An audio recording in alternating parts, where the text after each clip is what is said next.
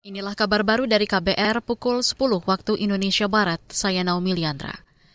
Dewan Perwakilan Rakyat pertanyakan tindakan Perum Bulog yang mengimpor beras di saat kondisi dalam negeri surplus. Anggota Komisi Bidang Pertanian DPR Suhardi Duka mengatakan Bulog seharusnya mengurusi tata niaga agar beras rakyat bisa terserap maksimal. Bulog harus menjadi penyangga, harus selalu menjadi backup petani karena itu adalah alat negara untuk melindungi petaninya. Nah ini. Jadi kalau Bulog tetap pada posisi seperti itu, saya yakin Bulog menjadi sangat dibutuhkan di negara ini. Tapi kalau sudah berubah menjadi Bulog bisnis, saya kira Bulog perlu dievaluasi. Itu tadi anggota Komisi Bidang Pertanian Soekardi Duka. Sebelumnya terjadi beda pendapat antara Kementerian Pertanian dan Bulog. Menteri Pertanian Zulkifli Hasan mengatakan impor beras seharusnya ditutup awal tahun ini.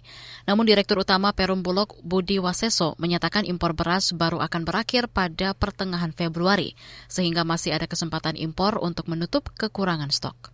Saudara, indeks harga saham gabungan IHSG dibuka menguat 11 basis poin atau 0,17 persen ke level 6.699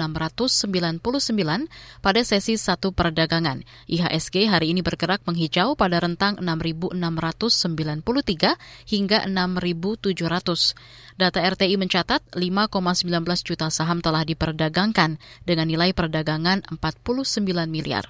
Frekuensi perdagangan baru mencapai 4.400-an kali transaksi.